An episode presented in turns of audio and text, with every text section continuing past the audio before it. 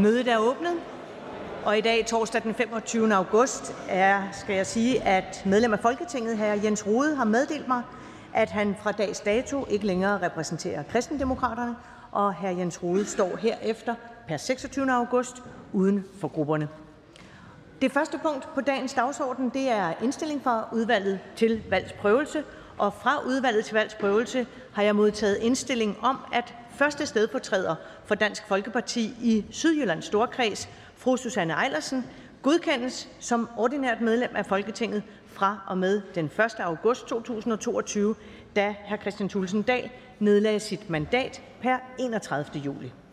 Jeg har endvidere modtaget indstilling om, at første stedfortræder for Enhedslisten i Københavns Storkreds, hr. Jonathan Simmel, godkendes som ordinært medlem af Folketinget fra med den 12. august, da hr. Rune Lund nedlagde sit mandat per 11. august 2022. Jeg skal spørge, om der er nogen, der ønsker ordet. Og da det ikke er tilfældet, så går vi til afstemning om indstillingen. Der kan stemme. Afstemningen afsluttes, og udvalgets indstilling er vedtaget med 94 stemmer for, ingen imod, ingen hverken for eller imod. Og hermed velkommen.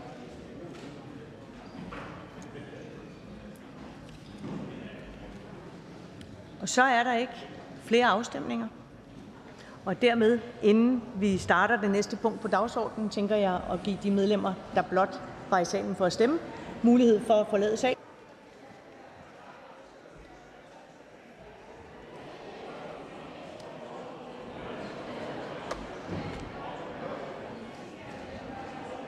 Vi skulle gerne videre med øh, lovbehandlingen. Og øvrige samtaler kan foregå uden for Folketingssalen.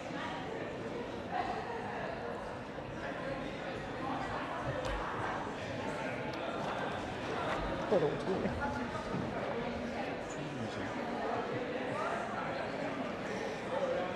Tak. Vi fortsætter behandlingen, og det næste punkt på dagsordenen det er punkt nummer to. Det er første behandling af lovforslag nummer L 202. Det er forslag til lov om ændring af lov om afgift af elektricitet og ligningsloven af skatteministeren. Og forhandlingen starter ved, at ordføreren fra Socialdemokratiet, hr. Troels Ravn, får ordet. Tak for det. Ja, tak for det. Ruslands øh, invasion af Ukraine har haft og har fortsat betydning for, for dansk økonomi. De stigende el- og gaspriser rammer mange danskere, og særligt øh, de grupper uden de store indtægter bliver ramt hårdt. Vi kan alle mærke det, når vi tanker bilen op, når vi handler ind, men nogen, som sagt, mærker det hårdere end andre. Og der har vi naturligvis en, en pligt til at hjælpe. Og samtidig så skal vi gøre det her på en måde, som både er retfærdig, socialt balanceret på den ene side og økonomisk ansvarlig på den anden side. Og derfor blev vi inden sommerferien enige med et bredt flertal af Folketingets partier om at sikre målrettet kompensation til de danskere, der er hårdest ramt af de stigende priser. Det lovforslag, vi så behandler nu her i salen, skal udmønte to tiltag, tiltag fra, den, fra den aftale. For det første foreslås en lempelse af den almindelige elafgift, så den fra 1. oktober 2022 lempes med 4 øre per kilowatt-time, stigende til 4,3 øre per kilowatt-time i 2023.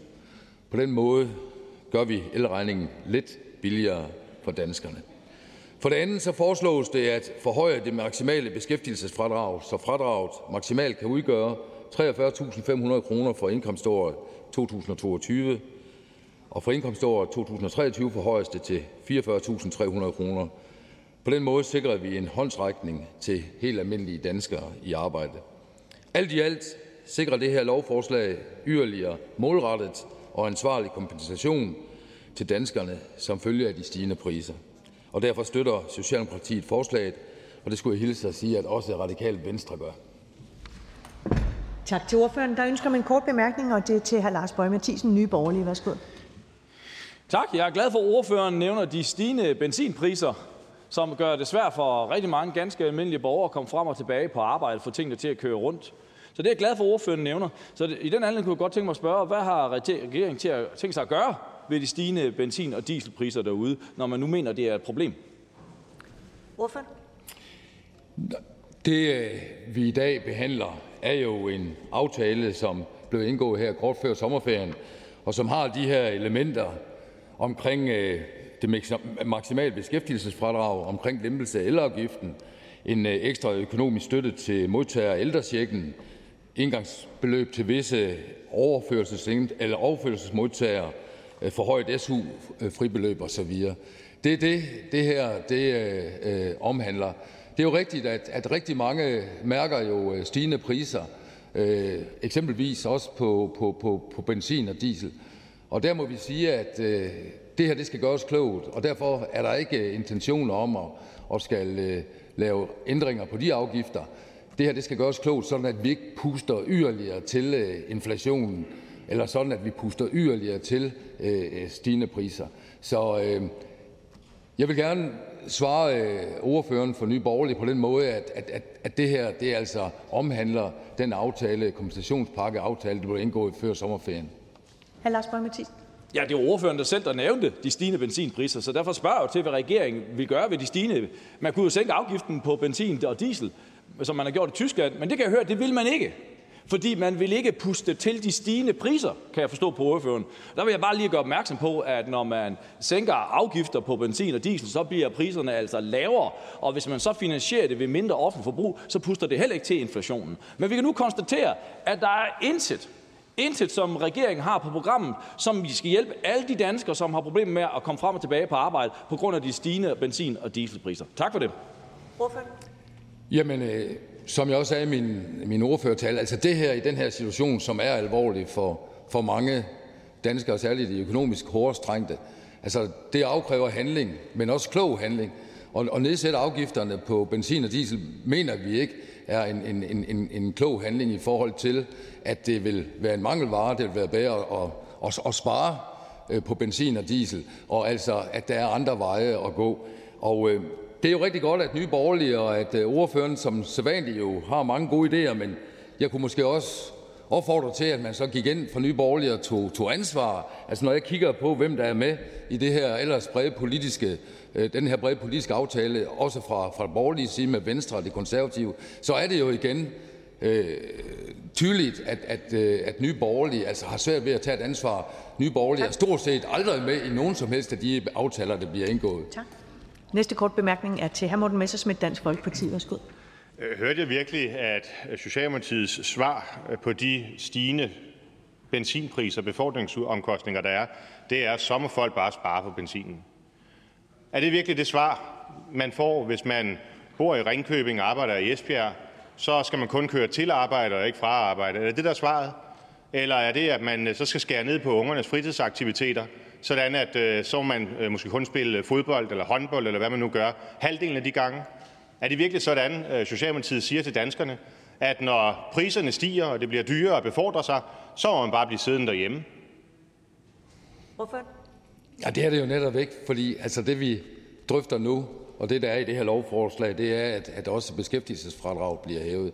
Så det er jo netop for os at til gode se, som jeg også sagde i min tale, alle de danskere, der tager på arbejde hver dag og som er afhængige af at køre.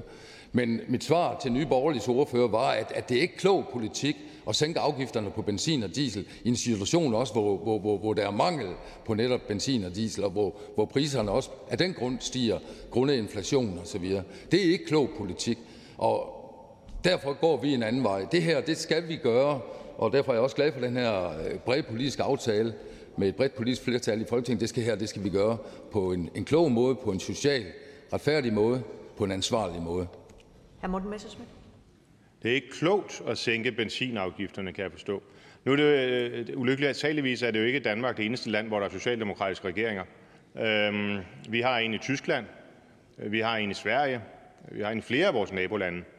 Øh, der har man jo sænket afgifterne på både benzin og diesel, og det har også haft den effekt, at svenskere og tyskere jo så har fået en lavere pris på benzin og diesel. Betyder det så, at øh, de socialdemokratiske regeringer i øh, Stockholm og Berlin de er ukloge? Jeg tror ikke på, at, at, at man på den måde en til en kan sammenligne landene imellem. Heldigvis i Danmark står vi jo rigtig stærkt. Øh, vi har en, en god økonomi, økonomi, en stærk økonomi. Vi har høj beskæftigelse, lav ledighed. Vores, vores nøgletal er rigtig fornuftige.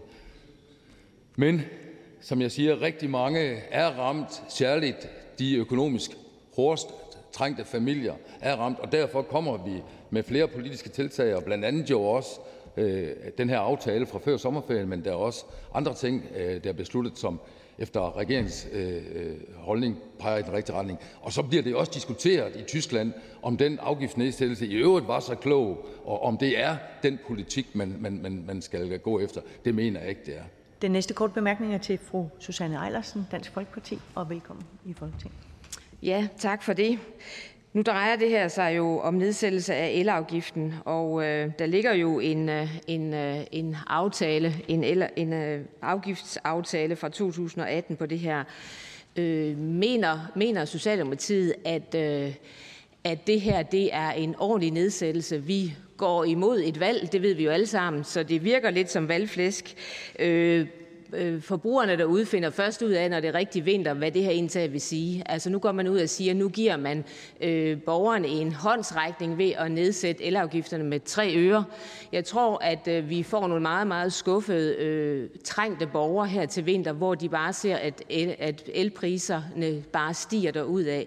Vil det ikke være smartere, og vil Socialdemokratiet måske ikke gå ind i at sige, at den aftale, man lavede, der skulle nedfase elafgiften over år, at vi gik ind og fuldt effektiviseret den allerede på nuværende tidspunkt.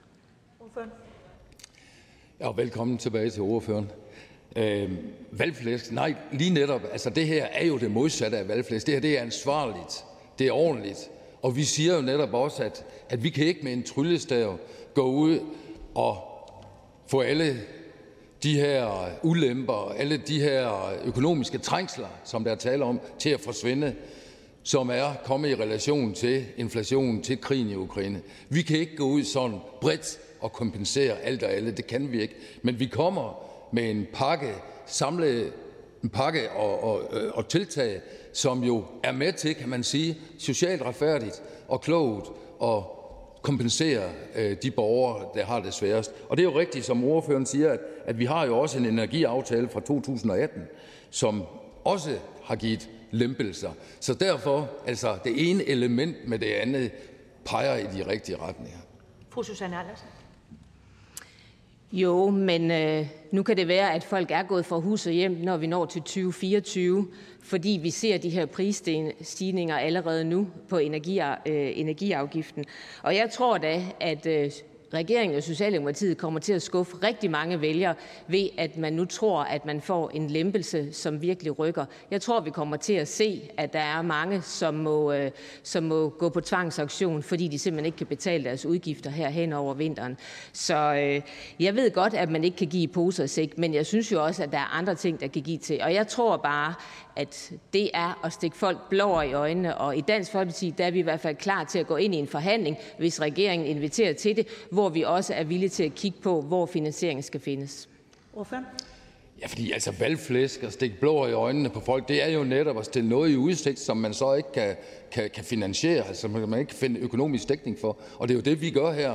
Altså den kompensationsaftale fra, øh, fra, fra, fra juni øh, er altså på 3,1 milliarder kroner. Det er jo ikke bare øh, pebernødder, vi, vi taler om. Og der er jo mange elementer, som jeg også opliste nogle af dem.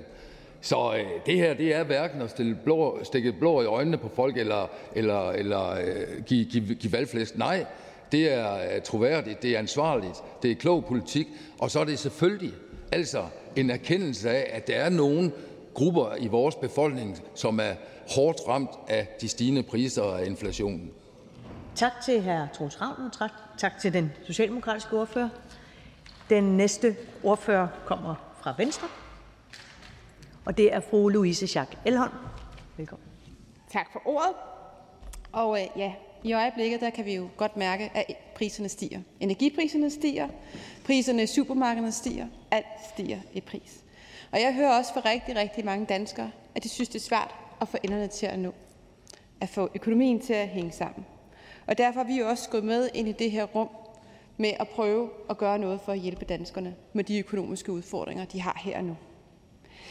Det øh, kommer nok ikke som en overraskelse, at øh, sænkelsen af elafgiften og forhøjelsen af beskæftigelsesfradraget er mærkesager for Venstre. Øh, vi synes jo, at det er den mest effektive måde at lempe beskatningen på, det er at lempe danskernes udfordringer på, det er gennem skatteinstrumentet. Det foregår lige for alle, så alle er lige for loven.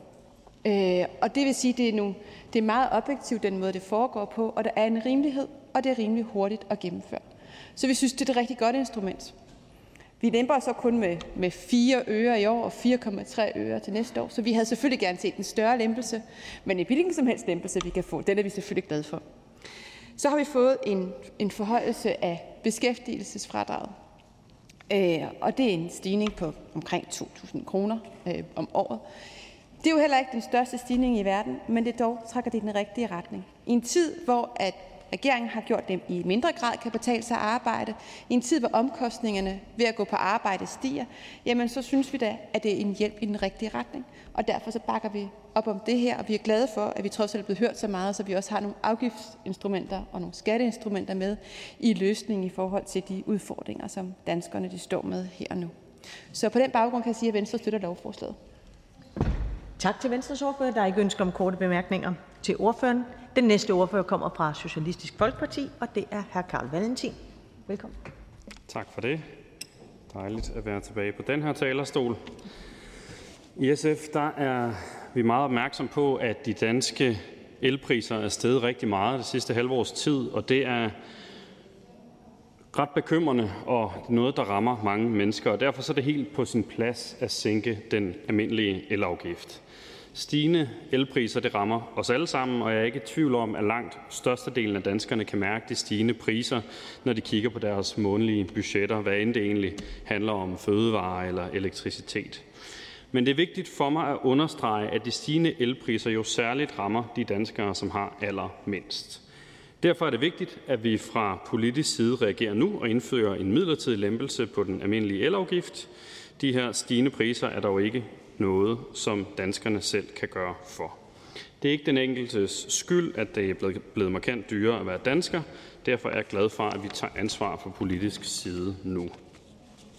Det er dog ikke kun i lyset af danskernes pengepunkt, at det her det er et fornuftigt forslag. Det er egentlig også fornuftigt i et klimaperspektiv.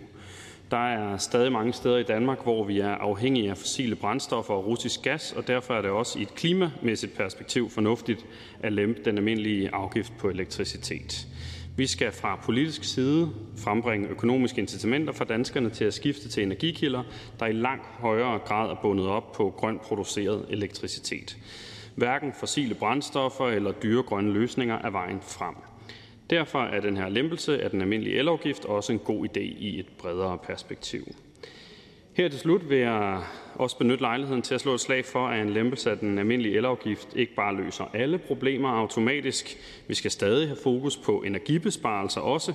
Det skal vi, fordi det er nødvendigt, at Danmark i højere grad bliver et land, hvor vi forsøger at mindske forbruget af energi i så høj grad som muligt. Det skal vi for danskernes pengepunkt, men i den grad også fordi vi står midt i en klimakrise. Tak for ordet. Tak til hr. Carl Valentin. Der er ingen korte bemærkninger til ordføreren. Den næste ordfører kommer fra Enhedslisten, og det er hr. Søren Ege Rasmussen. Velkommen. Tak for det. Jamen det her det er jo en del af en større aftale, hvor det er jo rigtig fedt at være med øh, til at lave en stor grøn fond, som kan være dynamoen i en omstilling af det danske samfund, sådan klimamæssigt og energimæssigt.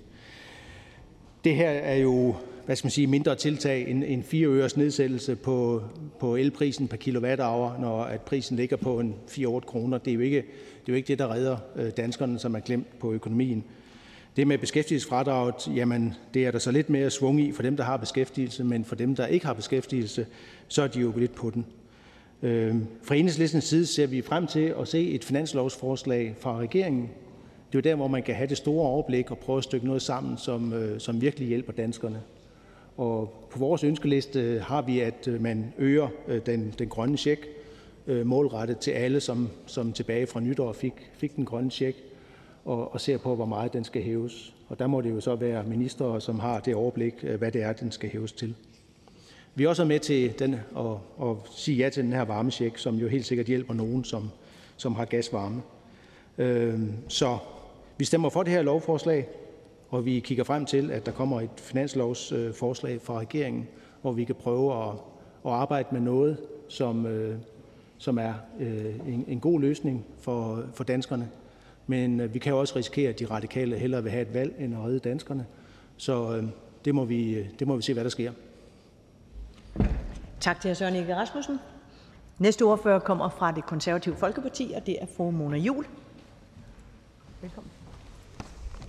Tak for det, og tak for ordet. Og der er jo nogen af os, der håber rigtig meget på valg, vil jeg lige skynde mig at sige til ordføreren for enhedslisten. Tak for ordet til det her lovforslag, der hedder L 204. Det var en rigtig god dag, dengang vi lige inden sommerferien lavede en aftale om en grøn skattereform og en grøn fond. For vi har et konservativt Folkeparti længe ønsket en omlægning af skatten i Danmark, så det bliver dyrere at udlede CO2 og til gengæld billigere at betale andre skatter, som belaster borgere og virksomheder. Det afgørende for os det er, at begge dele bliver opfyldt. Det var det selvfølgelig også i forhandlingerne om den her CO2-afgift. Mange andre partier de ønskede en grøn skattereform, som kun gik ud på at gøre det dyrere at udlede CO2, men som ikke sænkede andre skatter. På den måde så bliver den grønne omstilling bare en negativ pisk, som samtidig stiller os dårligere konkurrencemæssigt. Og derfor har vi hele tiden gjort det klart, at modsvarende skattelettelser var en forudsætning for, at vi vil acceptere en reform. En reform, som vi rigtig gerne så. For klimapolitik skal ikke kun være en vandmelon, som er grøn udenpå og rød indeni. Den grønne omstilling skal ikke gøre os fattigere. Vi skal bruge den til at omlægge vores skatter, ikke til at hæve dem. Og vi skal blive rigere som samfund, ikke fattigere. Vi er fuldstændig villige til at betale, hvad den grønne omstilling koster. Det skal vi være. Men når vi nu kan lave en grøn skattereform, som både gør os rigere og mere grønne, så kan vi selvfølgelig gøre det. Derfor lavede vi en aftale, som ikke hæver skattetrykket, men naturligt også opfylder det konservative Folkepartis ønske om at holde de samlede skatter i ro. Da vi så kom til forhandling om den grønne fond, så vil regeringen gerne benytte lejligheden til også at kompensere de stigende priser. Det vil vi sådan set også gerne i et vis omfang, men forhandlingerne var jo strandet i Klimaministeriet. Men den aftale, vi stemmer om, eller har øh, første behandling af i dag, så lykkes det endelig at lave en finansieret aftale, som samtidig sænker nogle skatter til gavn for danske elforbrugere og alle danskere i arbejde, som dermed slipper lidt billigere i skat. Og det er vi glade for. Men der skal ikke have tvivl om, at vi gerne ser, at vi går helt anderledes kraftigt til værks. Man kan altid kigge i vores nye skatteudspil. Men for nu så ønsker jeg at takke de andre partier for aftalen, som vi selvfølgelig stemmer for. Tak til fru Mona Juhl. Der er ingen korte bemærkninger til ordføreren. Og hermed kan jeg byde velkommen til den næste ordfører, som kommer fra Danmarksdemokraterne, og det er hr. Dennis Flydtkjær.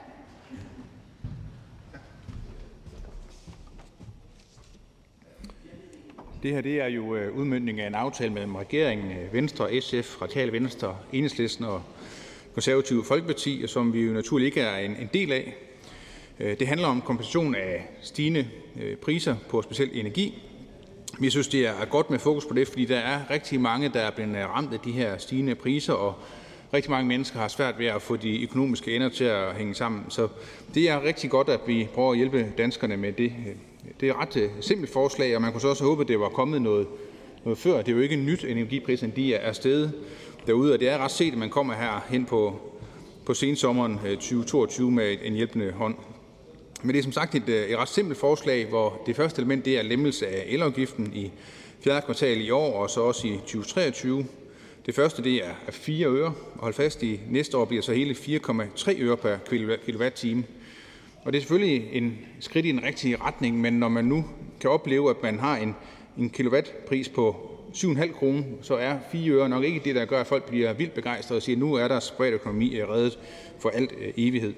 Så jeg vil egentlig opfordre aftaleparterne til, at man med de stigende priser, der også har været siden, at man får genåbnet den her aftale, og så får set på, om man ikke godt kunne, kunne gå lige et skridt videre, fordi 4 øre med, i forhold til den store pris, der er på 7,5 kroner, det er ikke meget. Jeg faktisk har været helt op på omkring 10 kroner, når prisen har været øh, højest. Øh, så er der det andet element, det er en forhøjelse af det maksimale beskæftigelsesfradrag, også i fjerde kvartal 2022 og så i 2023 med, med 1900 kroner. Det er sådan set øh, ganske fornuftigt. Så får man da trods alt i hvert fald incitament til at kan gå noget ved, hvis man er svært ved at få de økonomiske ender til at hænge sammen ved, at man så får mere ud af at, at arbejde. Så det er øh, ganske fornuftigt i begge dele, så det kan vi støtte. Tak til ordføreren. Der ønsker man en kort bemærkning til ordføreren, og det er til hr. Morten Messersmith, Dansk Folkeparti. Værsgo. Det er jo første gang, vi har lejlighed til at stifte bekendtskab med Danmarksdemokraternes øh, politik, øh, og det tror jeg, der er mange, øh, som har siddet og glædet sig til. Og nu ved vi så, at, at man gerne vil lempe elafgiften mere end 4 øre, øh, og man ved, vi ved, at vi gerne vil, eller man gerne vil hæve beskæftigelsesfradraget øh, mere end 1900 kroner, forstår jeg. Kan vi få lidt flere konkrete forslag på? Altså, hvad er det, Danmarksdemokraterne gerne vil øh, for at hjælpe eventuelt i den økonomiske situation, som som mange danskere sidder i derude. Jeg har ikke rigtig set nogen udspil, andet end at det skal være snusfornuftigt. Så hvad, hvad, hvad for nogle konkrete ting kan vi forvente fra hr. Flytkærs parti? Jamen, tak for interessen for det. Ja, altså, der er jo øh, mange ting, der er steget, og man kommer ikke til at kompensere danskerne for, for alt, men specielt de, de energipriser på forskellige energikilder, synes vi, det er op, mange kigger på. Elafgiften er en af dem, men det kunne også være benzin og diesel, som spørgeren også selv var inde i til en kort mærkning til, jeg tror, det var Socialdemokratiet.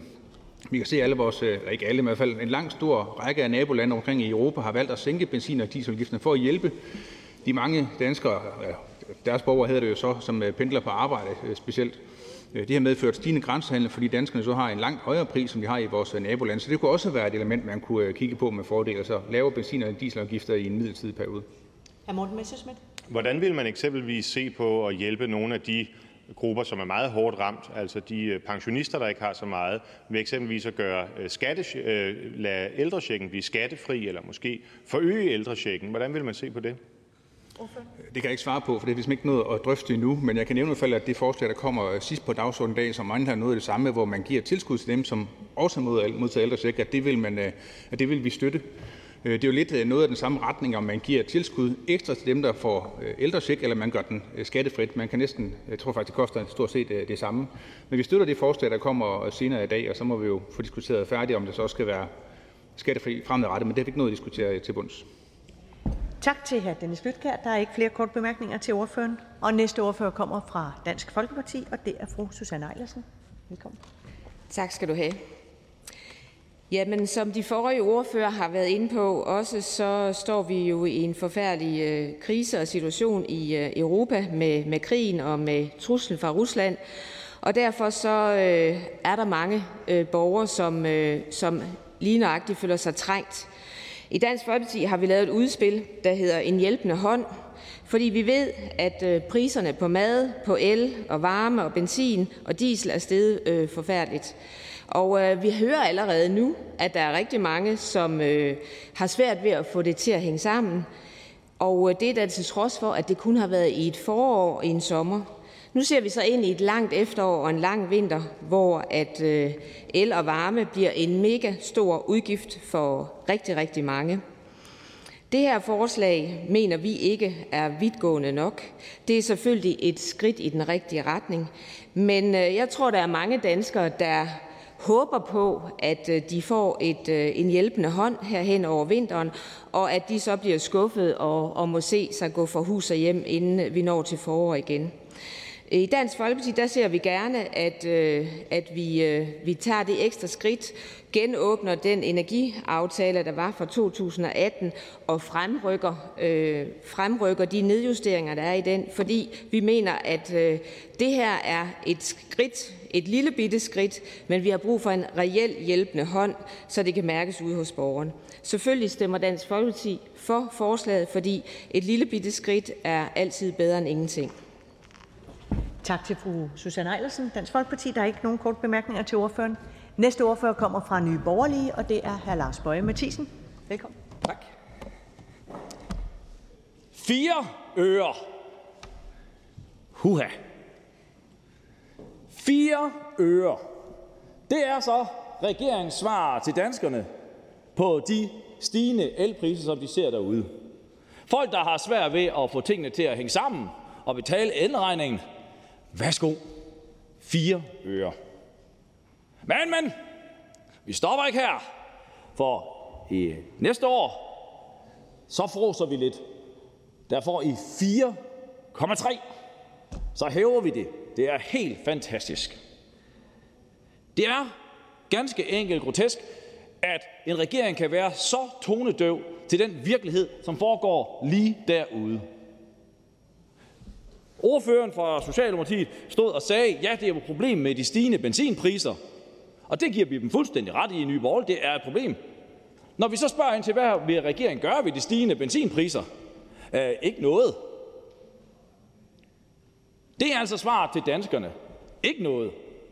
Nej, for pengene skal vi bruge til at købe stemmerne til det kommende valg.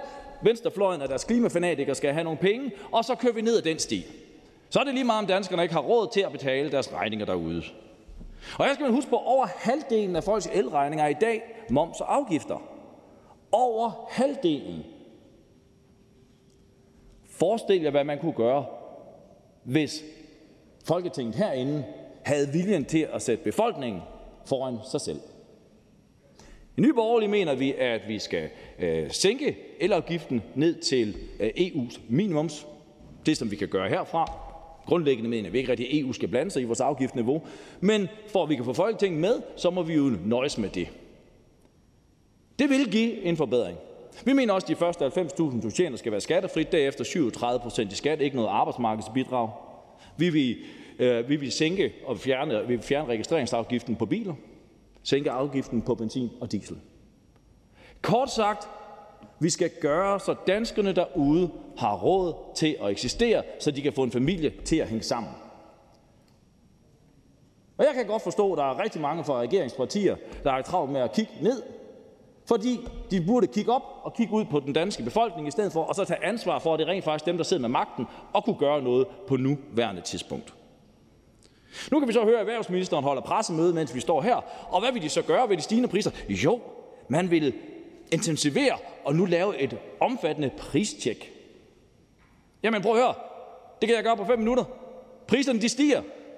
Man behøver man ikke at undersøge. Man behøver ikke at bruge endnu flere offentlige kroner til finansiering på at se, om priserne de stiger, for det gør de. Det borgerne kan forvente, det er, at der er et folketing regering, som rent faktisk handler på det, og så sænker skatter og afgifter ved at spænde livrem lige en anelse ind. Men uha nej, det går ikke. Så til behandlingen af det her, så kunne vi godt tænke os måske spørge i nye borgerlige, og det vil vi gerne have svar på. Hvor meget er det egentlig, at regeringen har fået mere ind i lommerne på afgifter grundet de stigende elpriser? Hvor meget er det mere, at regeringen og staten har fået ind på, at benzinpriserne er steget derude?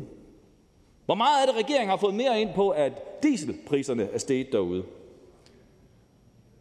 Det kan vi godt tænke os at få svar på. Og hvor meget har man fået mere ind i momsindtægter på grund af, at priserne er steget derude? Jeg synes, danskerne fortjener svar. Jeg synes, danskerne skal vide, hvem er det, vi sidder og polstrer lige nu med de stigende priser. Er det statskassen, eller hvor forsvinder pengene hen? Tak for ordet.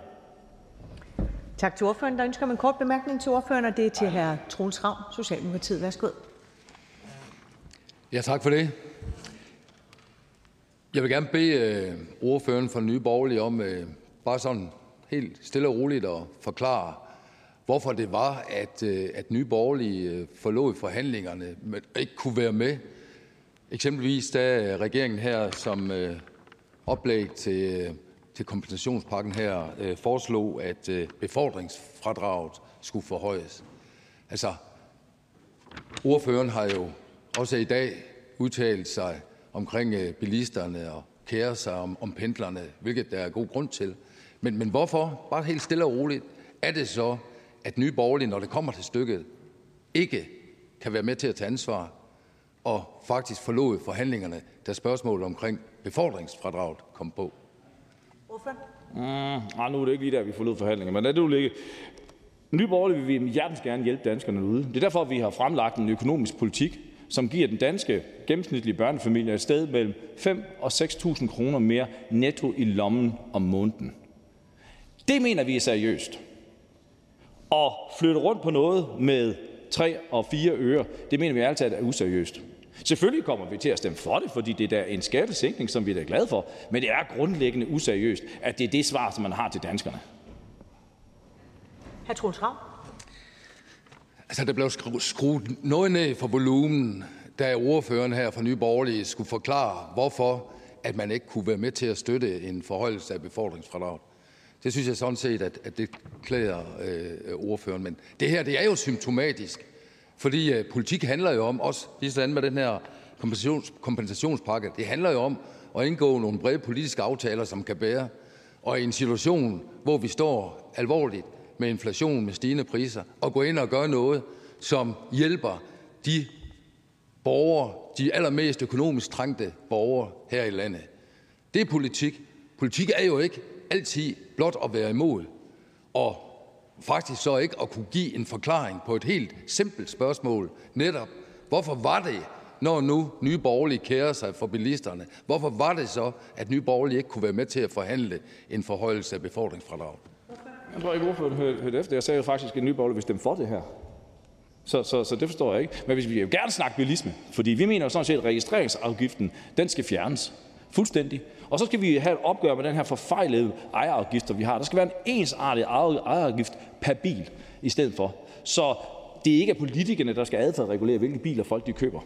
Så skal vi fjerne og sænke benzinafgiften og dieselafgiften og elafgiften, hvis du har elbil også. Det kan jeg love dig for. Det kan jeg love ordføreren for. Det vil have stor, stor betydning for, at folk har råd til at køre frem og tilbage, og ikke de her småtterier med fire øre, som man kører rundt med her. Tak til hr. Lars Boje Mathiesen, Nye Borgerlige. Der er ikke flere korte bemærkninger til ordføreren. Næste ordfører kommer fra Liberal Alliance, og det er hr. Alex Vanopslagh.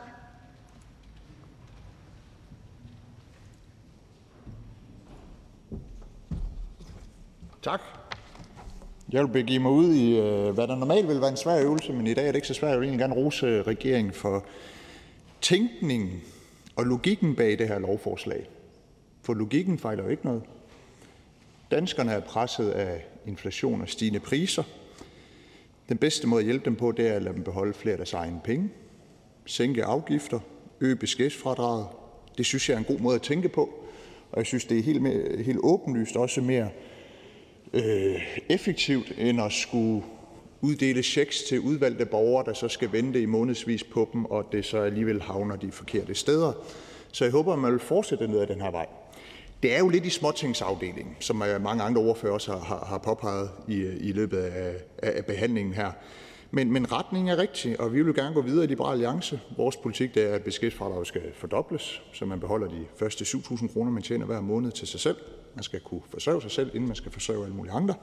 Og vi ønsker at nedsætte elafgiften til det minimum, som EU tillader, både fordi det er det rimelige og kan hjælpe danskerne, men også fordi det kan hjælpe den grønne omstilling på vej i det omfang, at den øh, strøm, vi bruger i Danmark, at den er grøn, jamen så er det jo godt, at afgiften på grøn el ikke er særlig høj.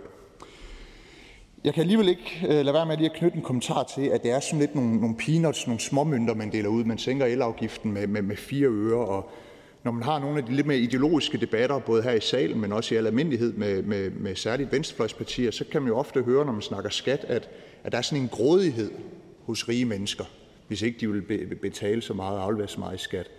Og jeg, jeg får næsten lyst til at sige, at man kan også vente den om, at der er en vis grådighed politisk på vegne af statskassen, når det er, at man ikke kan unde danskerne lidt flere penge, vel at mærke af deres egne penge. Det er jo ikke sådan, at statskassen er presset, at vi står og mangler penge, at riget er fattigt, at dansk økonomi ikke hænger sammen set med sådan statsfinansielle briller. Men mange danskes private økonomi er presset.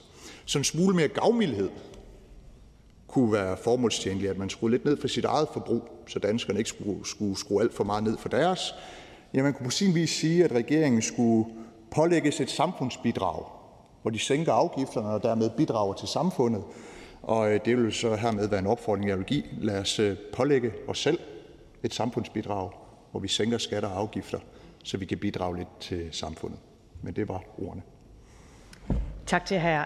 Alex Vanopslagh, Liberal Alliance. Der var ingen kort bemærkninger til ordføreren, og så vidt jeg kan se, er der ikke flere ordfører i salen, som ønsker at deltage som ordfører, og dermed kan jeg give ordet til skatteministeren. Velkommen. Tak for det. Og tak for den positive modtagelse af lovforslaget, som jo i virkeligheden jo ligger naturligt forlængelse af, at der også er et bredt politisk forlig øh, bag det her, eller bag det her forslag. Der er ingen tvivl om, at siden Ruslands invasion af Ukraine, så har det betydet, at også dansk økonomi bliver påvirket. Danskerne mærker det blandt andet, når varmeregningen skal betales, når der skal betales benzin, og når dagligvarerne skal indkøbes. Udviklingen i priserne er kommet relativt pludseligt og hurtigt, og mange danskere har haft svært ved at nå i virkeligheden at tilpasse sig. Med den aftale, der er indgået om kompensation for borgerne af de stigende energipriser, som vi indgik før sommeren, ja, så giver vi på en ansvarlig og balanceret måde en økonomisk håndsretning, også til de mennesker, der har mindst. Jeg vil også være ærlig og sige, at vi jo ikke øh, hermed kompenserer den brede befolkning for alle de udgifter, der samlet set er.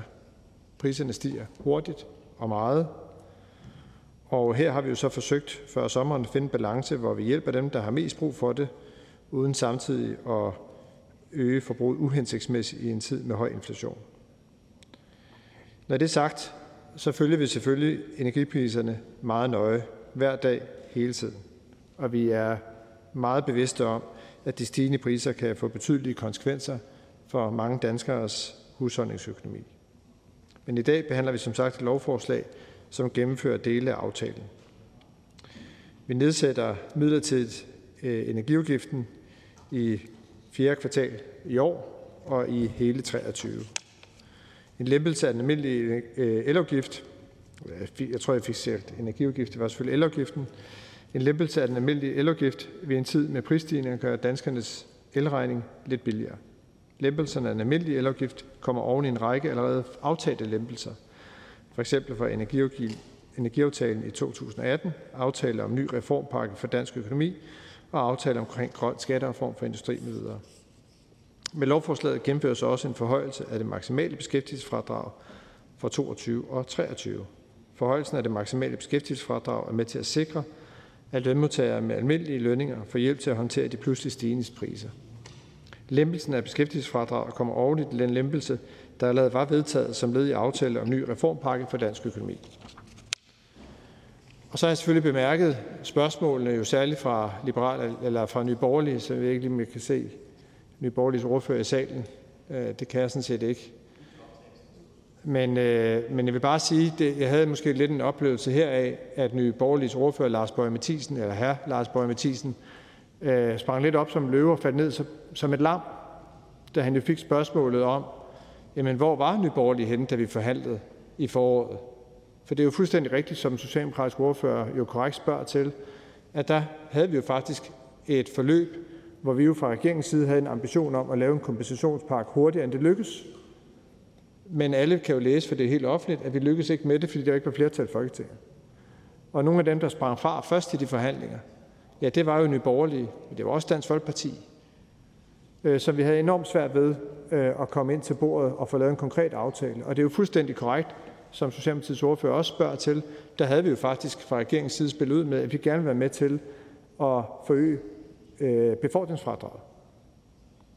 Så er det jo lidt paradoxalt i dag på den måde at springe op som en løve, og derfor er jeg også glad for spørgsmålet, øh, og det må man jo falde ned som et lam på, hvorfor man så ikke tager ansvar. Og hvis svaret så er alle mulige andre øh, vidtløftige lygter, eller løfter, som man godt ved jo ikke hænger sammen, og som vil føre til en meget, meget markant svækkelse af den offentlige sektor i Danmark, og dermed jo ikke øh, være genstand for noget, som i hvert fald øh, regeringen ser sig selv i, øh, så er det jo ikke et svar til helt almindelige danskere, fordi så er det jo nemmere at stå og lave øh, videoklips i salen og tage ordet øh, uden at tage reelt ansvar. Øh, og med den her aftale, øh, som alle formentlig godt kunne have set sig selv være lidt bedre i, ja, så tager vi noget reelt ansvar. Det er jeg glad for opbakningen til. Tak for i dag.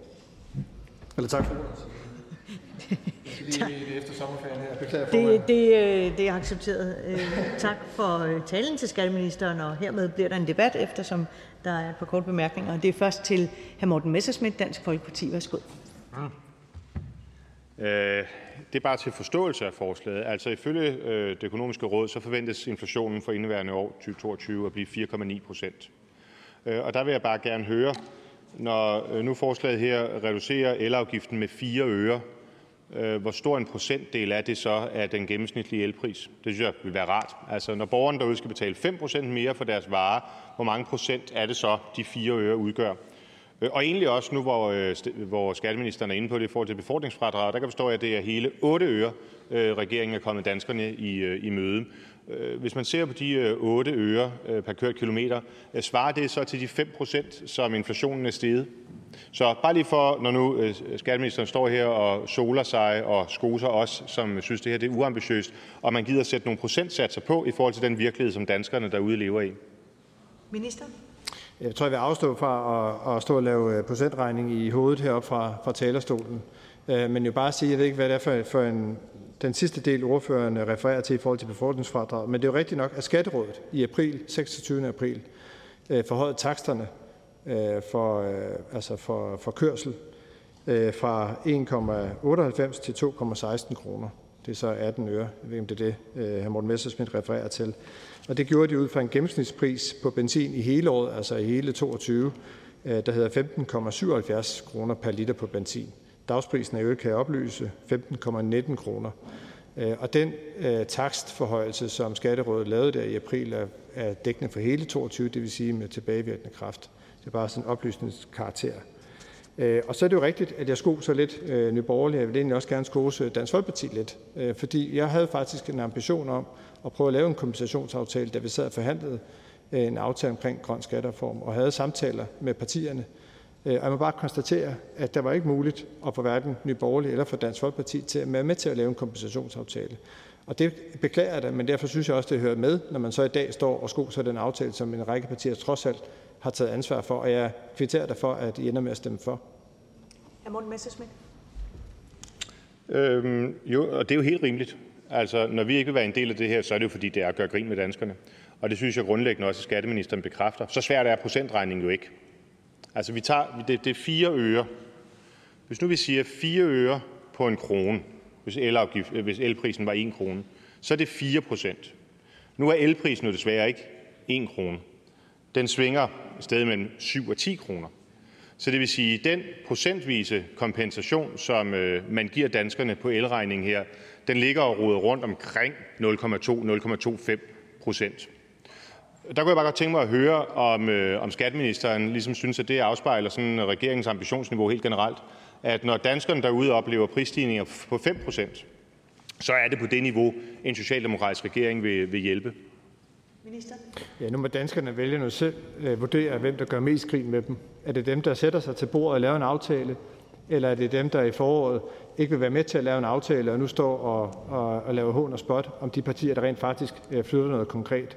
Det er jo altid nemmere at stå og råbe og sole sig i øh, og have, have store ambitioner, men man skylder vel i virkeligheden, når man sidder i Folketinget, når man er ansvarlig parti, og sætte sig til bordet og prøve reelt set at lave nogle resultater. Det kan konstatere, at det kunne vi ikke få Dansk Folkeparti med på, vi kunne ikke få Nye Borgerlige med på det. Og det synes jeg bare hører med til billedet som ren oplysende, når vi nu har den her dialog i dag. Jeg medgiver fuldt ud, at det her det løser ikke det fulde billede af de priser, som stiger og stiger. Det er også derfor, jeg siger klart her, at vi følger selvfølgelig udviklingen meget nøje. Den næste kort bemærkning er til hr. Lars Bøge Mathisen, Nye Borgerlige. Værsgo. Jeg bare lige undre mig. Jeg skulle lige høre, om, om, om ministeren kan bekræfte, om de her øh, forhandlinger, det vi nu står her til, det var ind under den grønne øh, skattereform. Minister? Ja, velkommen tilbage i salen. Øh, jeg er glad for, at ordføreren er kommet tilbage, eftersom jeg virkelig også havde noget at sige til ordføreren. Jeg er helt bange for, at ordføreren var gået. Øh, og jeg kan da fuldt ud bekræfte, at vi først havde forhandlinger omkring kompensation. Vi kunne ikke samle flertal i Folketinget for det. Og dernæst så forsøgte vi også at lave de, de forhandlinger i, i regi af grøn skattereform. Så ja, der var selvstændige forhandlinger omkring kompensation først. Øh, vi kunne ikke samle flertal, og det var også her, vi blandt andet har spillet på banen, både i forhold til ældrechecken og befordringsfradraget. Og da vi ikke kunne have flertal for det, fordi, blandt andet fordi Nye Borgerlige ikke ville være med, så forsøgte vi i regi af øh, grøn skattereform, øh, og, og, øh, og det kunne så heller ikke lyse gøre der, øh, at få Nye Borgerlige med. Øh, og det er jo sådan set bare det, der hører med til billedet, synes jeg, i lyset af den øh, debat, der har været i dag. Hr. Lars Bøge Mathisen. Og, og okay, så Nye Borgerlige blev inviteret til forhandlingerne i den grønne skattereform? Der, der deltog Nye Borgerlige i de forhandlinger?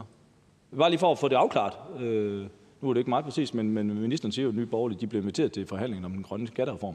Så vil jeg gerne lige, om ministeren kan bekræfte det. Minister? Ja, jeg kan bekræfte, at jeg har haft et møde med ordføreren. Nu bliver det lidt altså aparte her. Jeg kan bekræfte, at jeg har haft et møde med ordføreren øh, om, om forskellige emner øh, og, øh, i løbet af, af, af foråret. Øh, her var også i, til en start en gennemgang, som jeg havde med alle partier omkring grøn skattereform og synet på, hvor man lå henne. Tak til skatteministeren. Der er ikke flere korte bemærkninger til ministeren. Og da der ikke er flere, der har bedt om ordet, så er forhandlingen sluttet. Og jeg foreslår, at lovforslaget det henvises til Skatteudvalget. Og hvis ingen gør indsigelse, så betragter jeg det som vedtaget. Det er vedtaget. Næste punkt på dagsordenen det er punkt nummer 3. Det er første behandling af lovforslag nummer L 205. Det er forslag til lov om ændring af lov om ændring af SU-loven. Af uddannelses- og forskningsministeren. Forhandlingen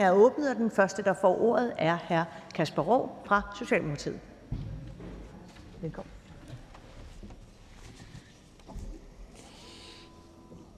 Tak, formand. Tak for ordet.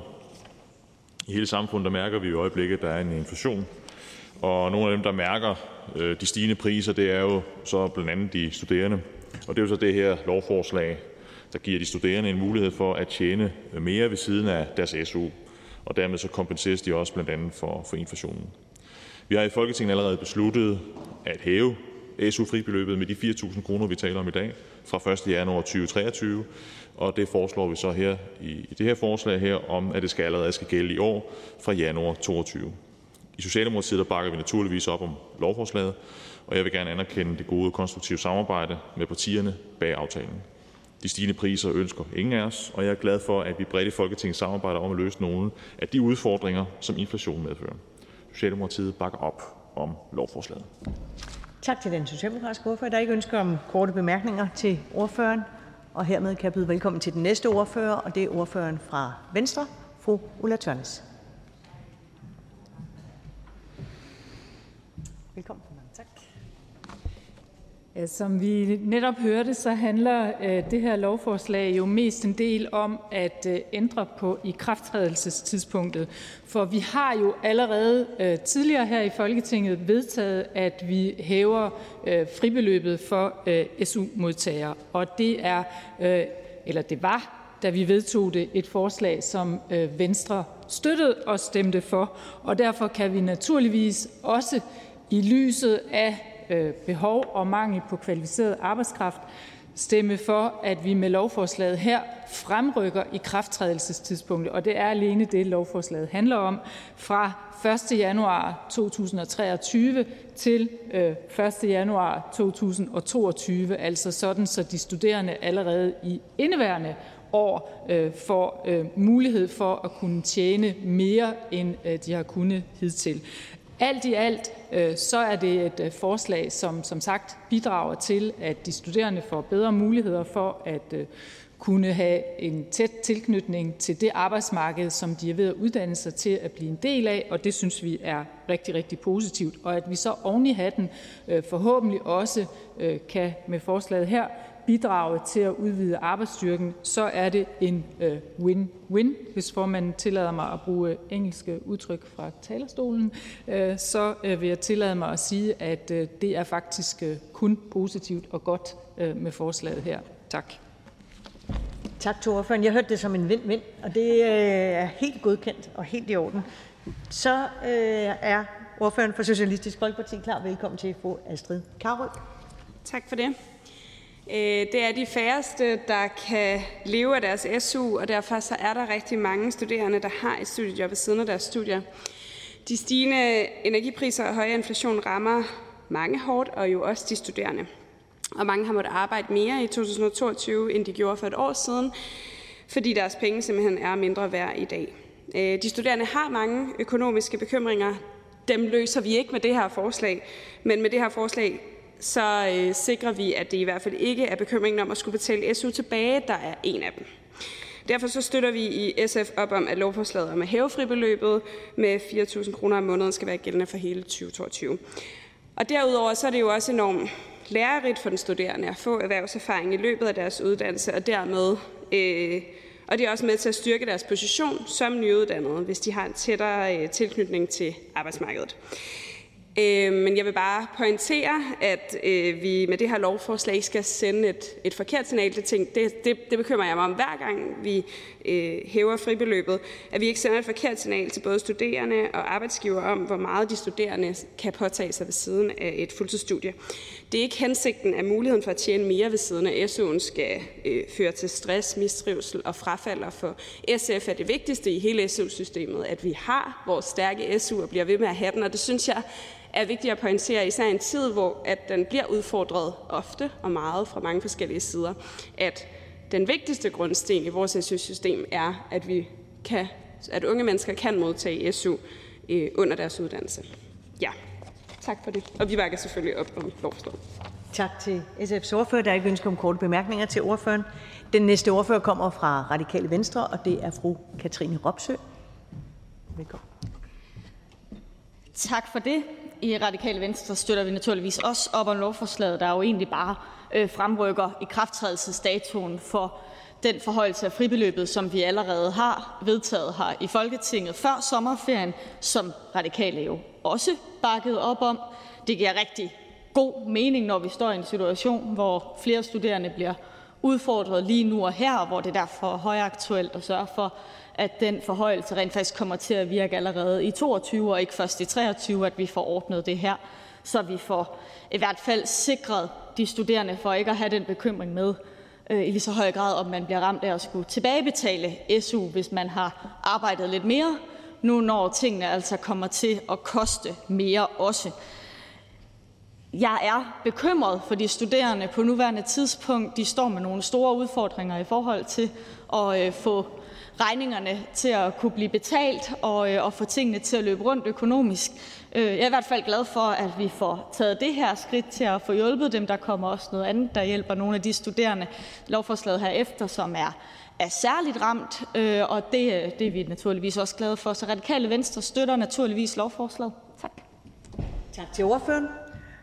Jeg ser ikke nogen ordfører fra Enhedslisten, og dermed kan jeg give ordet til ordføreren fra Det Konservative Folkeparti, og det er fru Gitte Willumsen.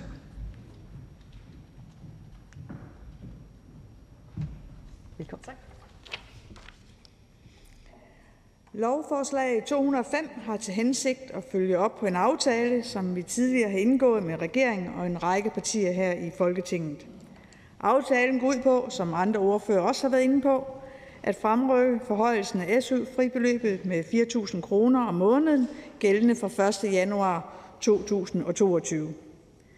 Hos Det Konservative Folkeparti er vi enige med regeringen i, at det er godt, at de studerende får vidshed om deres økonomi, så de får mulighed for at tage højde for forhøjelsen af fribeløbet hurtigst muligt, sådan så man ved, hvad man har at gøre med.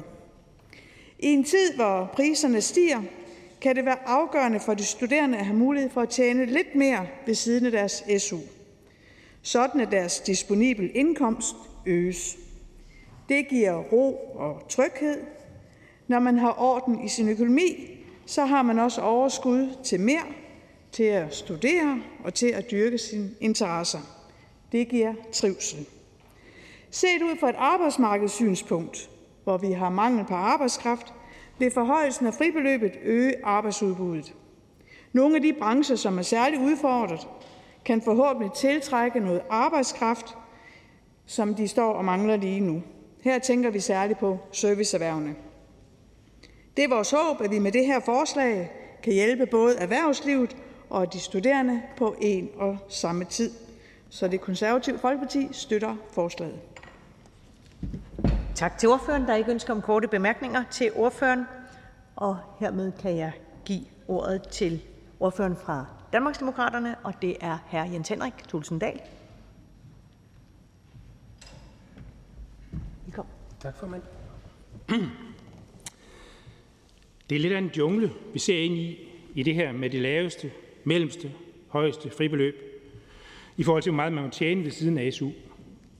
De forskellige fribeløb afhænger af, om man i den aktuelle måned modtager SU, har frasagt sig SU eller er uden for uddannelse. Det vil sige, ikke har flere klip, ikke modtager slutlån eller ikke opfylder betingelserne for retten til uddannelsesstøtte.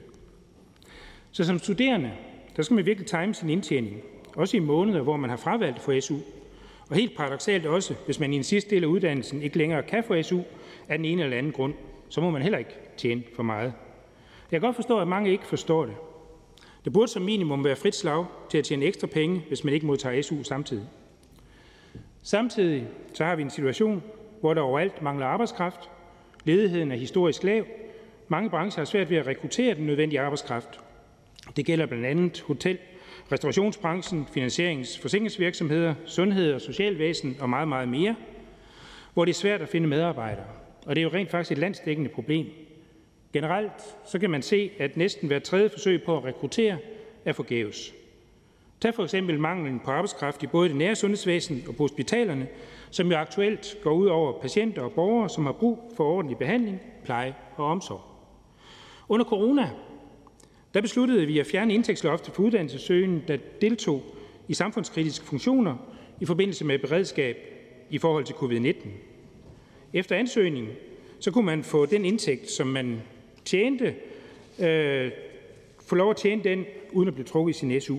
Det var lidt byråkratisk, men i høj grad et signal om, at vi gerne så, at man ved siden af studiet gjorde en indsats for samfundet. Derfor vil vi fra Danmarksdemokraternes side foreslå, at vi ophæver indtægtsgrænserne for modtagelse af SU. SU skal fremover gives under forudsætning af, at stipendiemodtageren er reelt fuldtidsstuderende. De specifikke krav for den praktiske gennemførelse i forhold til dokumentation og kontrol af stipendiemodtageren er fuldtidsstuderende udarbejdes i en dialog med uddannelsesinstitutioner og studenterorganisationer. Ved at ophæve indkomstgrænsen for SU giver vi de studerende mulighed for at arbejde mere ved siden af studiet uden at blive modregnet. Det giver et økonomisk incitament til at yde mere på arbejdsmarkedet. Samtidig så hjælper vi trængte brancher, da de studerende hermed har mulighed for at tage arbejde, som branchen ikke kan skaffe tilstrækkeligt med arbejdskraft til. Det er ønskværdigt, at studerende sideløbende med studierne opnår kompetencer i erhvervslivet, som kan benyttes i det videre arbejdsliv. Dermed letter det også de studerendes overgang fra studerende til at være nyuddannet i en fast stilling, ligesom det øger dimittenternes mulighed for beskæftigelse og faktisk også viser sig i højere løn for de, som har relevant erhvervserfaring. Nogle vil nu blive bekymrede over, om de studerende magter friheden. Jeg har læst høringssvaret fra Dansk Studerendes Fællesråd, hvor de udtrykker bekymring for, at udvidelse af fribeløbet vil flytte fokus fra selve studiet og hen på langt større fokus på arbejde. I Danmarksdemokraterne har vi stor tillid til, at studerende under studietiden selv kan varetage balancen mellem studie og arbejdsliv. Og samtidig må man jo også sige, at det er en balance, som de studerende allerede i dag jo nødvendigvis forholder sig til. Og i dag skal de så ud over at have styr på, hvor meget de har tjent, så de kan få sagt fra over for arbejdsgiveren, så de ikke tjener for meget i forhold til de forskellige indtægtsgrænser. Der tror jeg egentlig godt, vi kan have tillid til, at de studerende kan tage ansvar, at de studerende selv kan vurdere, hvor meget de kan arbejde ved siden af deres fuldtidsstudie. Tak for ordet. Tak til ordføreren. Der er ikke ønsker om kort bemærkninger til ordføreren. Næste ordfører kommer fra Dansk Folkeparti, og det er fru Susanne Eilersen. Velkommen. Tak for det. Jamen, Dansk Folkeparti de er jo med i SU-forligskredsen, og øh, der har, der har vi jo sagt ja til, at øh, man gerne må fremrykke øh, den her, det her SU-fribeløb på 4.000 kroner. Det er rigtig godt, at, øh, at vi nu får et højere fribeløb. I Dansk Folkeparti har vi faktisk også gerne set, at øh, der slet ikke var nogen øvre indtjeningsgrænse på fuldtidsstuderende.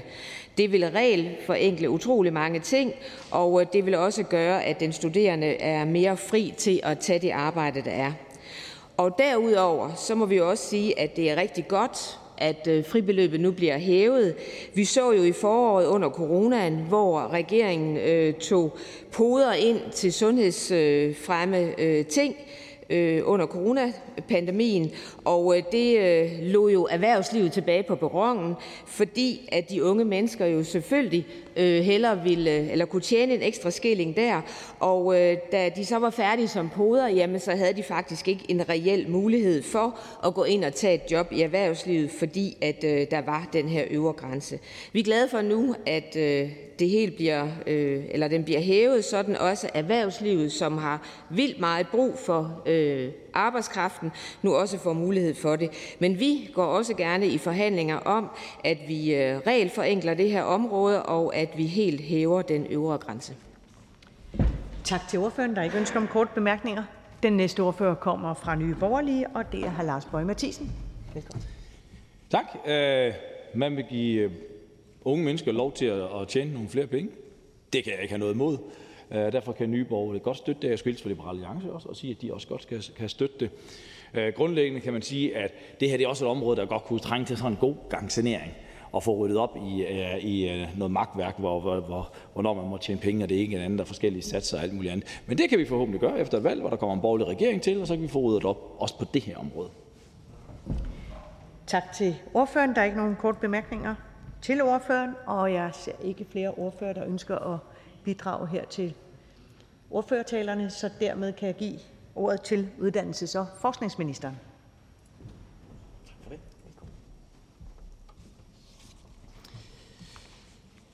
Tak for det, formand, og for støtten til lovforslaget og for de positive bemærkninger, der er faldet om det.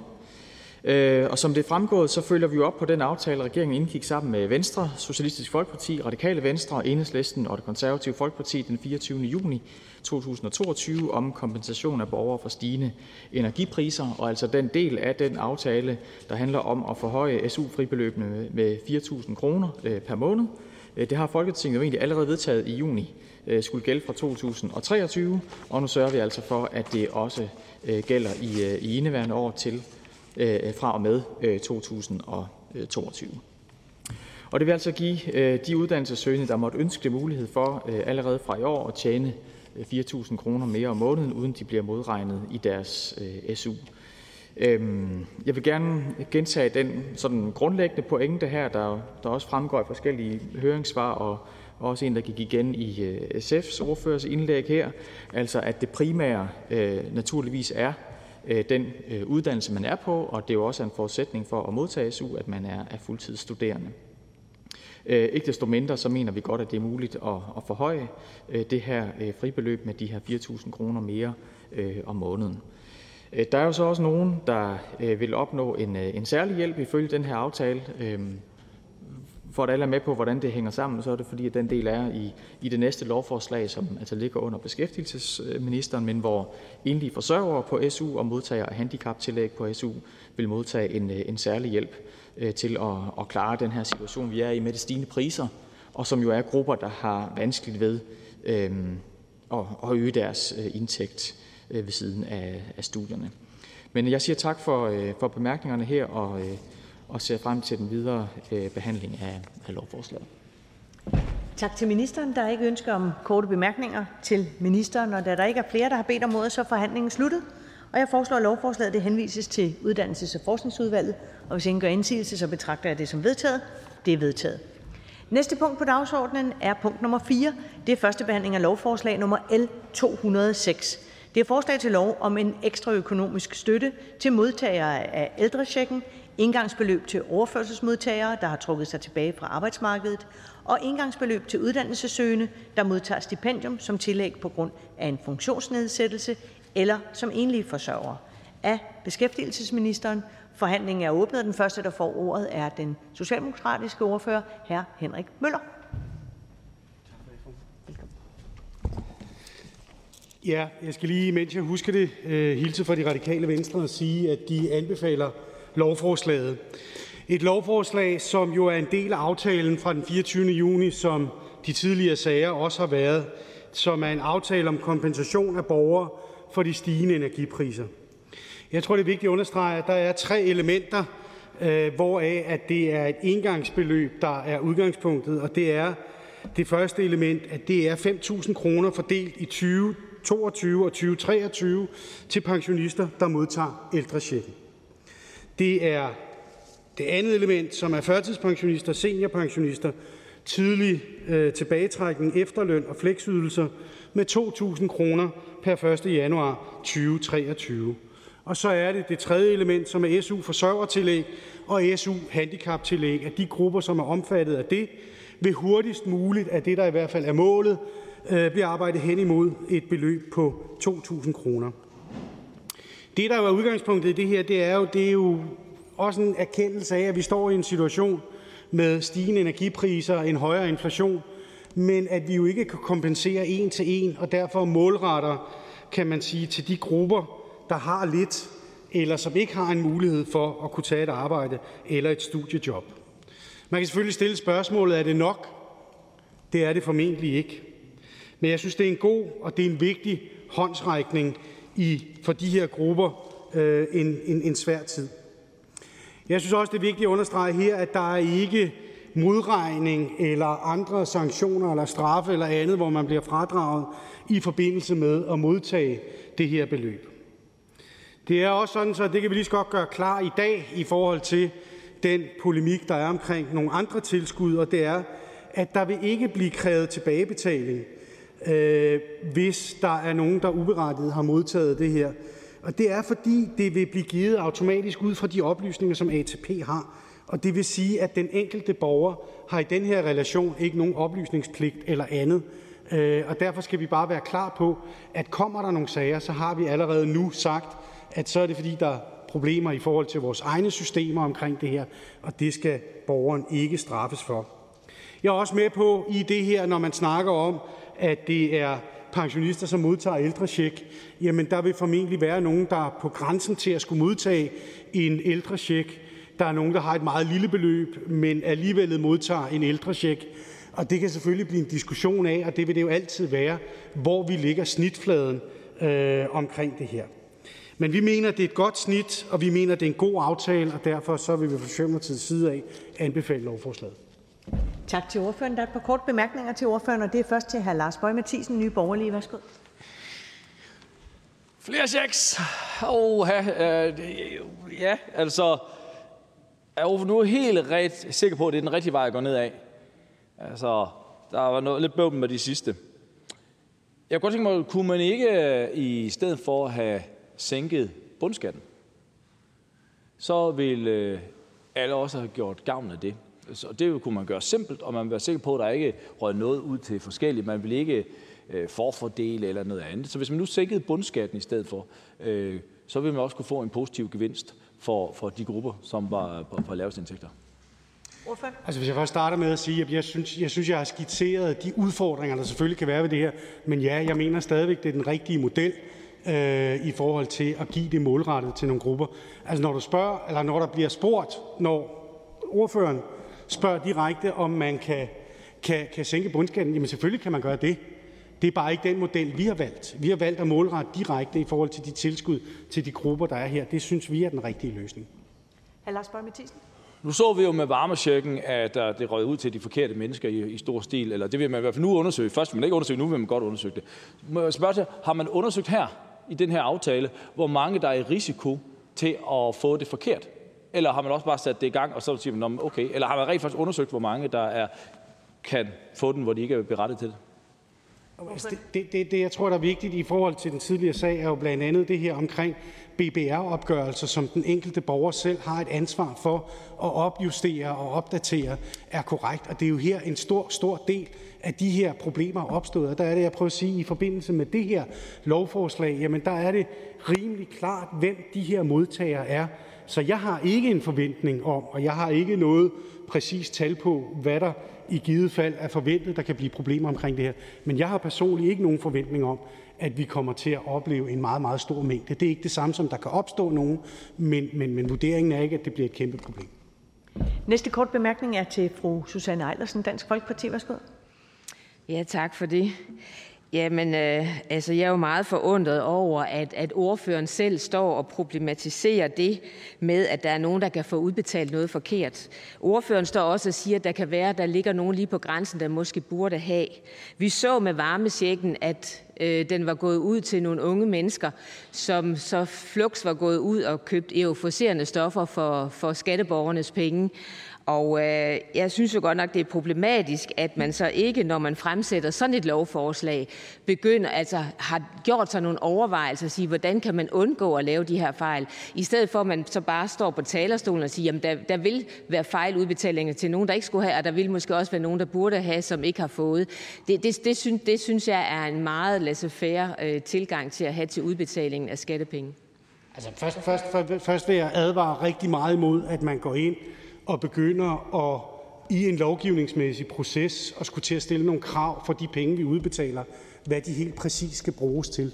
Altså, det, det, det er jo det, man siger ved, at, øh, at man kan blive forarvet over, at nogle af de folk, der modtager de her penge, de bruger det på bestemte ting. Det er vel ikke det, der er udgangspunktet. Det her det er en håndsrækning i forhold til energiafgifterne og den inflation, der er. Hvordan folk så bruger deres penge, det vil jeg som udgangspunkt ikke øh, tage, tage stilling til eller blande mig i i den her forbindelse.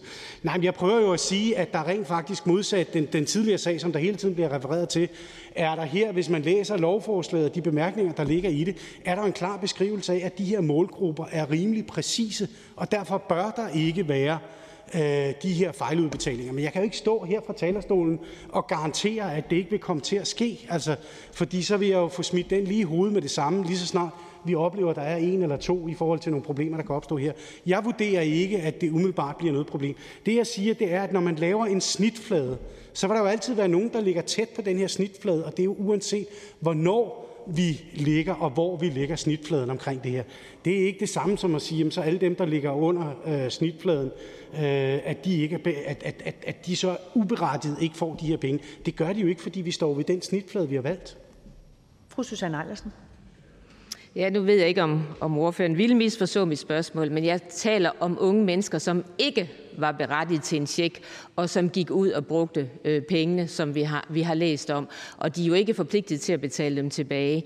Det er da øh, at have en omgang med, med skattemidler, som ikke er korrekt. Og jeg vil bare stadigvæk holde den fast, og det mener Dansk Folkeparti, at selvfølgelig burde man, når man så laver et nyt lovforslag, der der kører lidt på samme præmisser, at man da i hvert fald har gjort sig sine tanker og overvejelser om at udbetale de her penge, for det er jo mange penge, vi taler om, på en lidt mere øh, omsorgsfuld måde, sådan at den lige nøjagtigt rammer de mennesker, den er tiltænkt. Det, det, det synes jeg, jeg har givet udtryk for. Det mener jeg rent faktisk også, de gør. Øh, og jeg mener ikke, man kan sammenligne de to sager i forhold til, at her er der ikke nogen oplysningspligt fra den enkelte borger i forhold til at kunne modtage det her. Det bør køre rimelig straight i forhold til ATP's øh, systemer og opgørelser, i forhold til, hvem de her grupper er. Vi kan jo se, hvem det er, der modtager ældrecheck. Så kan der være de der grænsetilfælde af, om man har modtaget det fra marts, eller måske først i april, øh, maj måned, og det er her, der kan opstå nogle problemer i forhold til det. Men jeg mener, det er rimelig klart, og jeg vil stadigvæk som udgangspunkt sige, jamen vi har her besluttet, at hvis der er nogle fejludtalelser eller fejludbetalinger, så vil vi ikke øh, kræve en tilbagebetaling omkring det her. Og det vil sige, at jeg vil heller ikke gå ind i en debat om dem, der så i givet fald, som jeg mener bliver meget, meget begrænset, øh, hvordan de penge så i givet fald skal bruges. Jeg synes, det er en uskik, at vi skal ind og begynde at bestemme, hvad folk kan bruge deres penge til. Tak til den socialdemokratiske ordfører. Der er ikke flere spørgsmål til ordføreren. Og den næste ordfører kommer fra Venstre. Det er hr. Hans Andersen. Velkommen. Tak for det.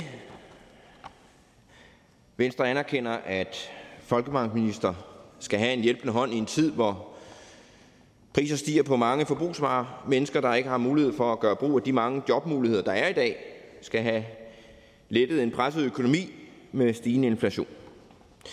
Venstre er med til at sikre en ansvarlig finansiering ved at nedjustere de offentlige investeringer. Regeringen havde i første omgang foreslået at finansiere øh, det her lovforslag ved, at staten skulle tage et større lån. Det var uansvarligt. Det var Venstre imod. Det kunne have fremmet inflationen yderligere, og derfor er Venstre glad for, at vi har været med til at sikre, at finansieringen nu er på plads. Venstre er også særlig glad for og tilfreds med, at det er en samlet aftale, der også betyder, at vi forhøjer det maksimale beskæftigelsesfradrag i både 22 og i 23, og vi lemper elafgiften.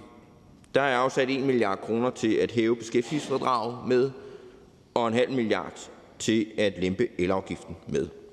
Så det vil jo gøre, at det bedre kan betale sig at arbejde, så flere af de penge, danskerne tjener, de kan blive i deres lommer på et tidspunkt, hvor priserne stiger. Og derfor kan Venstre i dag støtte op omkring lovforslaget. Tak for det. Tak til Venstres ordfører. Der er ikke ønsker om korte bemærkninger til ordføreren. Næste ordfører kommer fra Socialistisk Folkeparti, og det er fru Halime Oguz.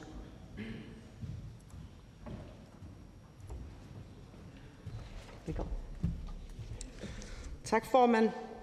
Med lovforslaget er der tale om en udmyndning af aftale om kompensation af borgere for stigende energipriser fra juni 2022. Med lovforslaget ydes der helt konkret en målrettet økonomisk støtte til ældre i samfundet. Folkepensionister, som har en begrænset likvid formue og beskedende supplerende indkomster. Overførselsmodtagere, der har trukket sig tilbage fra arbejdsmarkedet. Dette indebærer førtids- og senior, øh, senior samt modtager af tidlig pension, efterløn og fleksydelse. Og endelig uddannelsessøgende, der har en funktionsnedsættelse eller som er enlige forsørgere.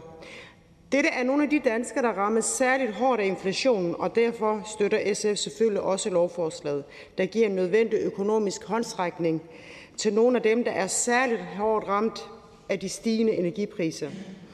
I SF er vi dybt optaget af inflationen, der har sat og fortsat og fortsætter med at sætte stor økonomiske præg i hele vores samfund. Vi har alle bemærket, at prisen på helt almindelige dagligvarer, som eksempelvis en liter mælk, er steget voldsomt, og dette er på ingen måde uden væsentlig betydning for stor dele af den danske befolkning.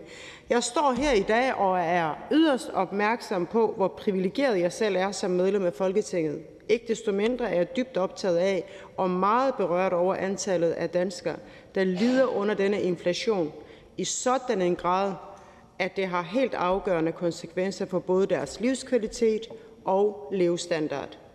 Jeg skænker en tanke til de danskere, der af den ene eller den anden grund står uden for arbejdsmarkedet, samt unge uddannelsessøgende med SU, handicaptillæg eller SU forsørgertillæg. Og jeg glæder mig over, at det netop er nogle af disse befolkningsgrupper, der bliver særligt tilgodeset med dette lovforslag ved, at de får den økonomiske støtte, de har brug for. Derfor bakker SF varmt op om lovforslaget. Tak for ordet. Tak til ordføreren. Der er ikke ønske om korte bemærkninger til ordføreren. Næste ordfører kommer fra Enhedslisten, og det er fru Jette Gottlieb.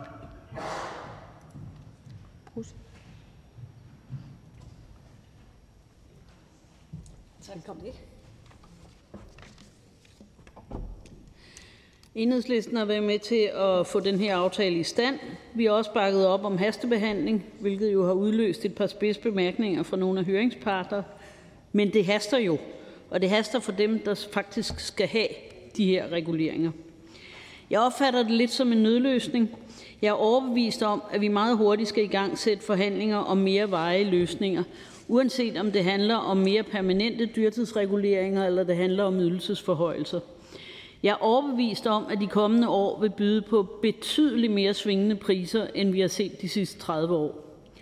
I den forbindelse håber jeg så også, at vi vil få nogle lidt grundigere analyser af, hvilke af prisstigningerne der faktisk er legitime, altså bygger på regulære stigende omkostninger, og hvilke der bare er for en sikkerheds skyld, som jeg i hvert fald har set mange steder.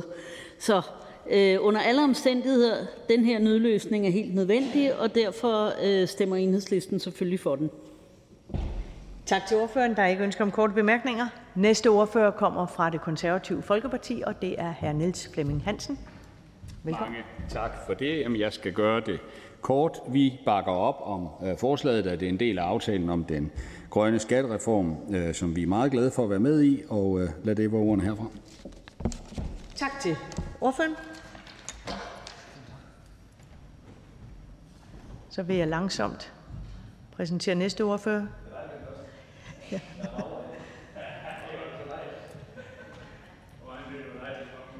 Tak til alle ordførerne for sådan at nærme sig talerstolen, så man er... det, det. Den næste ordfører kommer fra Danmarksdemokraterne, og det er hr. Bent Bøsted. Velkommen.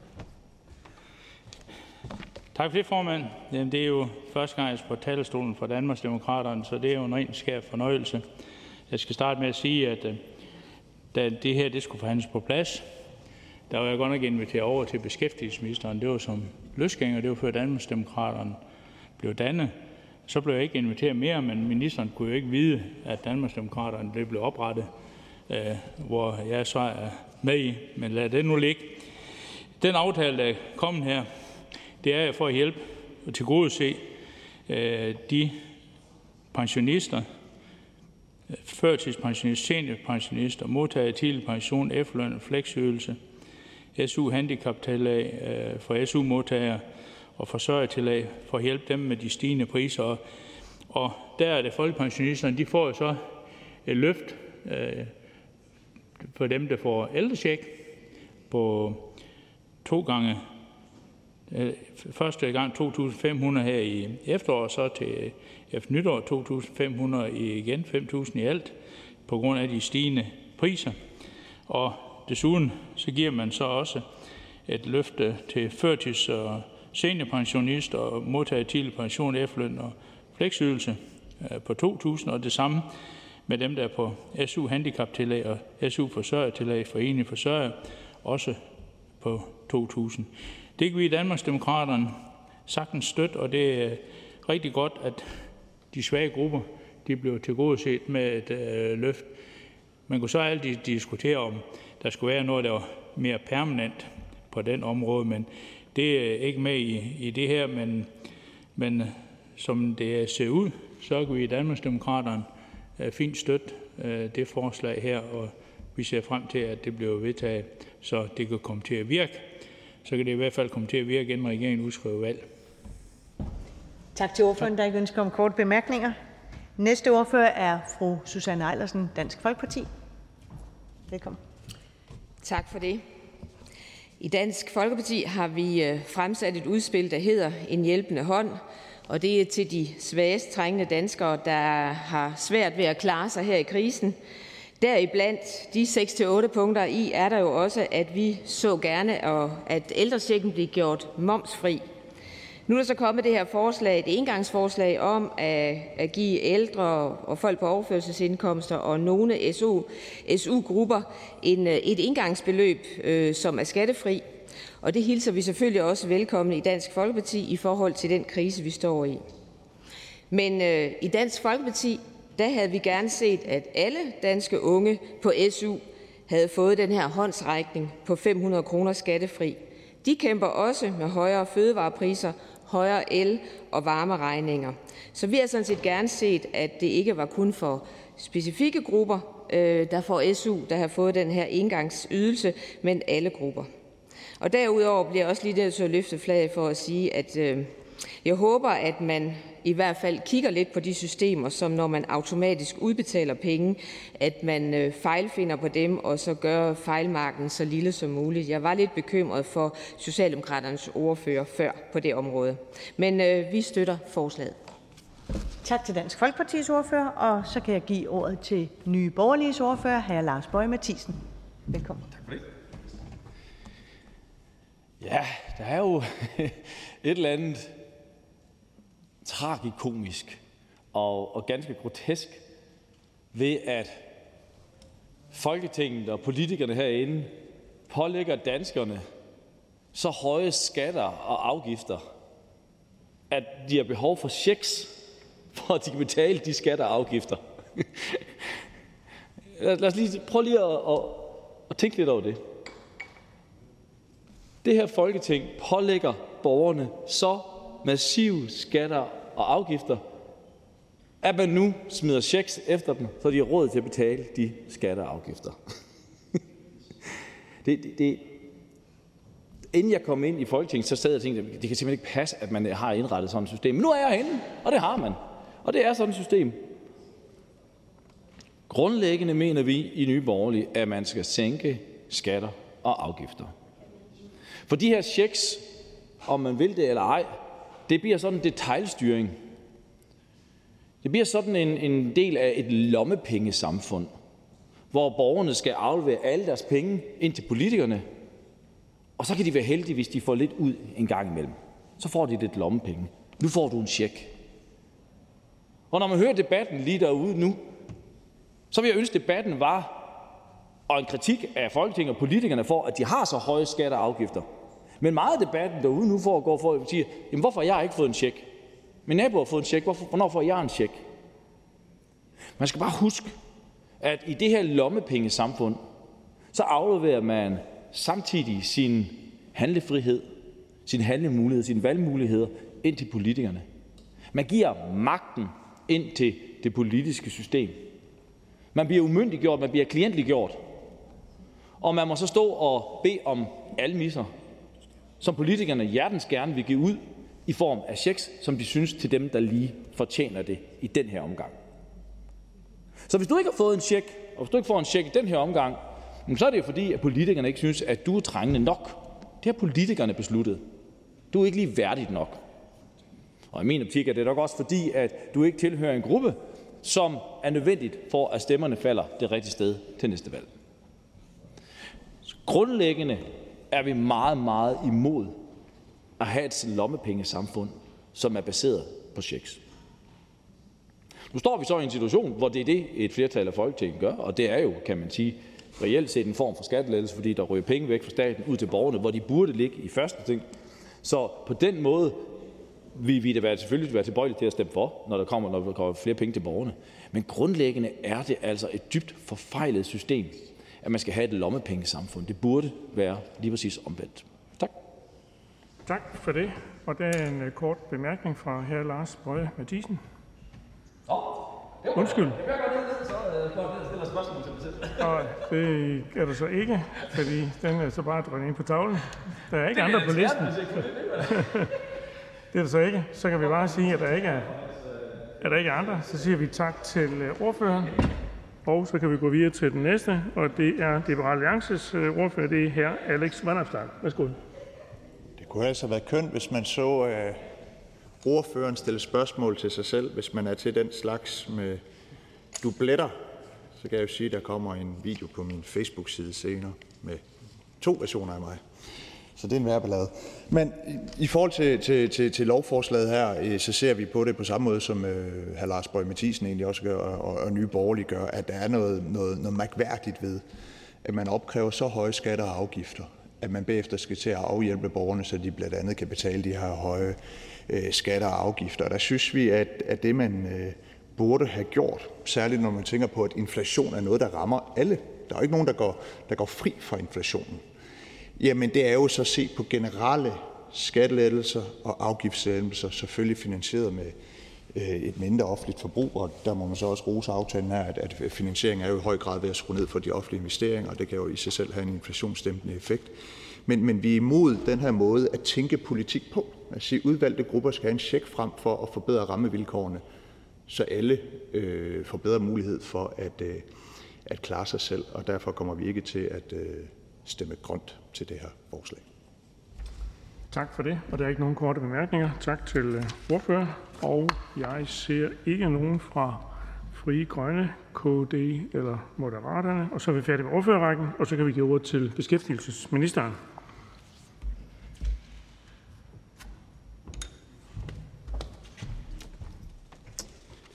Mange tak for ordet. Tak også for alle de faldende bemærkninger under behandlingen af lovforslaget. Som flere har gengivet, så øh, indgik et øh, bredt flertal i Folketinget kort før sommerferien en aftale om kompensation af borgere for stigende energipriser. Og der er ikke nogen tvivl om, som flere også har bemærket, at rigtig mange danskere, alle danskere, lige nu har svært ved at få penge til at række på grund af de stigende energipriser. Og i dag der er vi så klar til at tage endnu et skridt for at få pengene ud på kontoen hos nogle af de danskere, der har allermest brug for dem. Lovforslaget handler om de indgangsbeløb, vi er blevet enige om at udbetale til borgerne som kompensation for de stigende energipriser. Og jeg vil selvfølgelig også bare takke alle for at være mødt ekstraordinært op i dag, så vi også hurtigst muligt kan behandle lovforslaget og forhåbentlig få pengene ud at virke hos de borgere, der venter på dem. Det fortjener de. Krigen i Ukraine og de stigende energipriser udgør en ekstraordinær situation. Der er mange danskere, som bliver påvirket af prisstigningerne, og det har været og er fortsat en svær balancegang at beslutte sig for, hvem der skal have en ekstra økonomisk håndsrækning.